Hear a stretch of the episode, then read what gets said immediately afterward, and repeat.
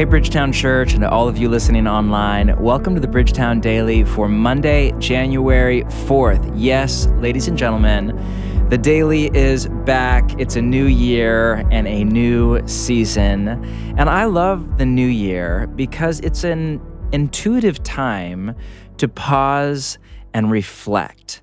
Uh, this coming Sunday, I am, God willing, teaching on the prayer of examen from Ignatius of Loyola, the founder of the Jesuits.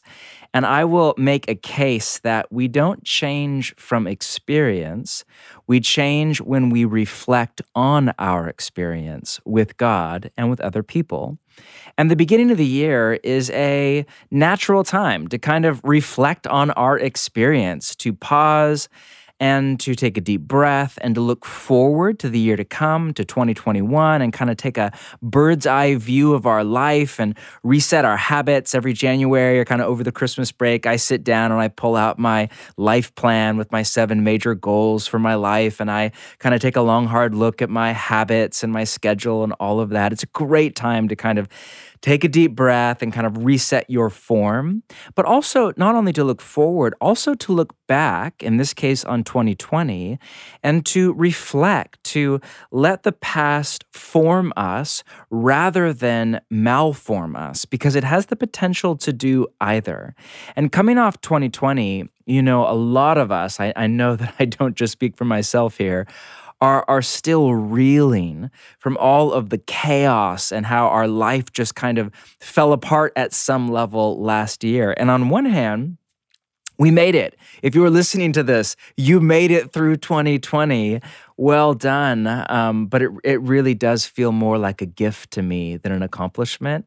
I came to the end of the year, on one hand, feeling beat up and a bit burned out, but on the other, feeling a profound gratitude to God for his fidelity to me and my family and to our church and even to our city. So, on the one hand, we have the sense of, you know, we made it. On the other hand, a lot of us came out of 2020 with a wound. And this is inevitable. We live in a world where the three enemies of the soul, the world, the flesh, and the devil, are all on the loose and wreaking havoc, not only in our society, but in our soul.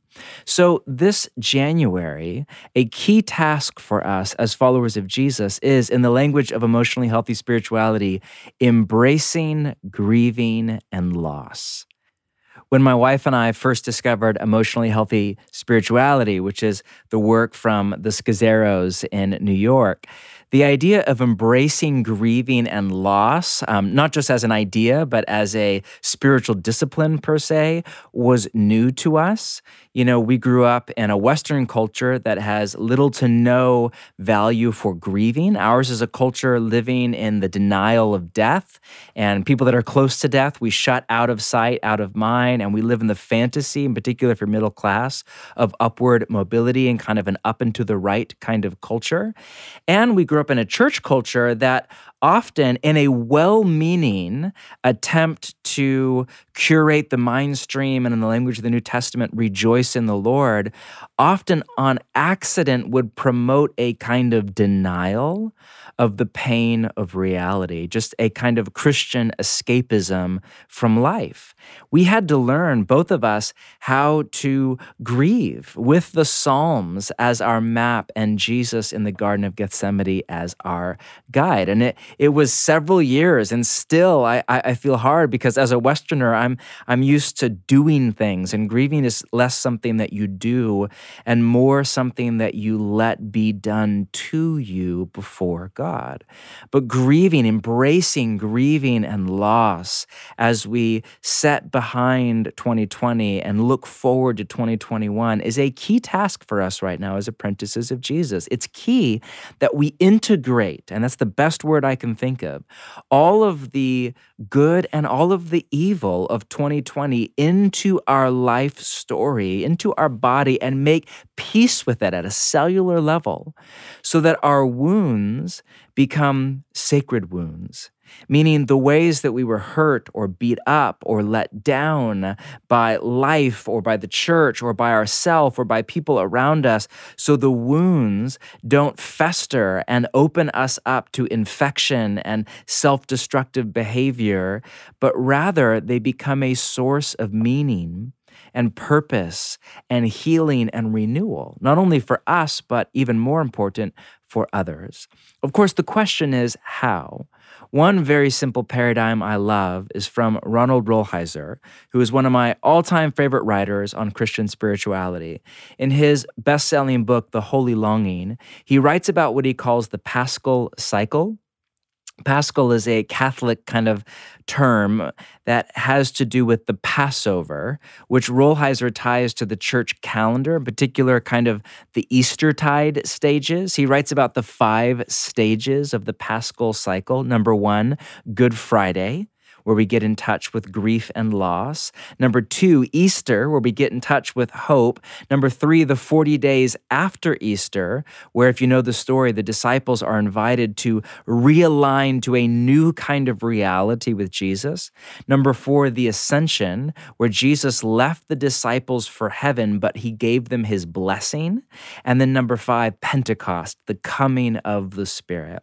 Rolheiser turns that into a five stage emotional process for kind of embracing grieving and loss and a way that where you kind of end full of hope.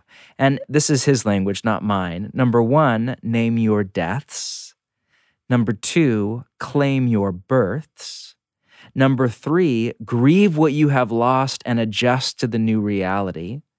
Number four, do not cling to the old, let it ascend and give you its blessing. And last, number five, accept the spirit of the life that you are in fact living. Now, the best way to go through this emotional process is just to journal. I'm not a diehard journal guy. I actually journal, most of my journaling is over the Christmas break. I do a ton around this time of year. But there's so much evidence now from scientists, uh, of all people, to back up what spiritual masters have long said that just the act of writing out your emotional pain before God is healing in and of itself. There's even science to indicate that you actually have to write it, not type it. Like you, it's like you have to get it out of your body and onto the page in order to deal with it.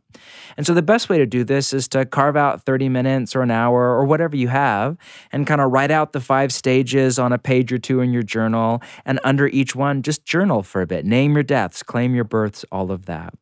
But to start our week, let's just do a short version right now in prayer. Wherever you are, if you're folding laundry or walking your dog or driving in your car to work or getting ready for your first Zoom meeting or chasing your three year old around the house or wherever you're at, just I invite you to take a deep breath and slow your mind and your body down to the flow of the Spirit of God deep inside you, that undercurrent of peace and serenity. And I invite you just to set your mind before God. Holy Spirit, we invite you to come and to populate our mind and our imagination with your word for us today. And let me just walk you through those five stages and give you a moment to, in your mind, in prayer before God, do each one. Number one, name your deaths, meaning name what you've lost over 2020? What has died? Could be a job or your business or a relationship or a plan that went belly up. Something as simple as I was planning on running my first marathon for my 40th birthday or my 40th birthday party or something far more intense and painful. Name your deaths.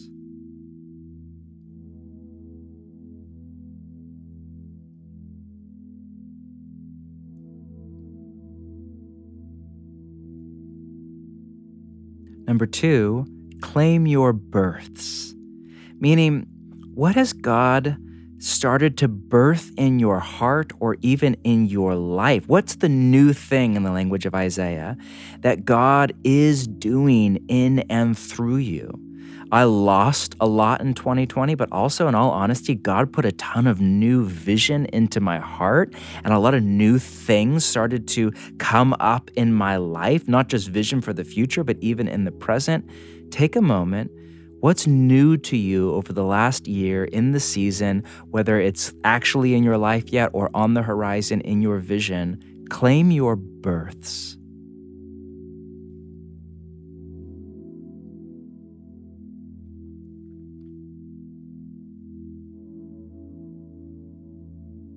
Number three, grieve what you have lost and adjust to the new reality. Grieve what you have lost. Think about that list you just made a moment ago. Get in touch with the pain of what you have lost. Don't shy away from it. Don't run away from it. You don't need to get lost in the pain. But neither do you want to live in denial of it. Just make emotional contact with your pain. Just feel it grieve it, hold it before God in honesty.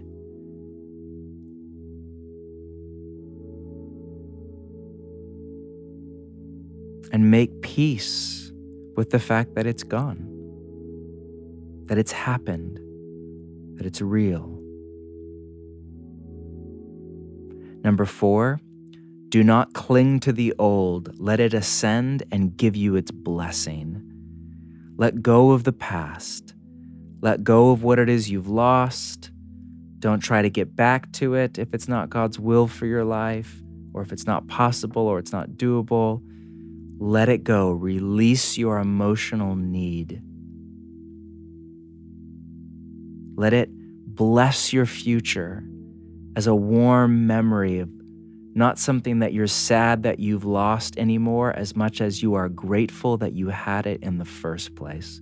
What a gift that season was, that job was, that living situation was, that relationship was. Just let it give you its blessing. Let it live on in the memory that you carry in the storehouse of your body. And when it comes, let it not produce sorrow anymore, but let it produce gratitude and sobriety for how fleeting our life is and how good it is before God and how all of life is gift.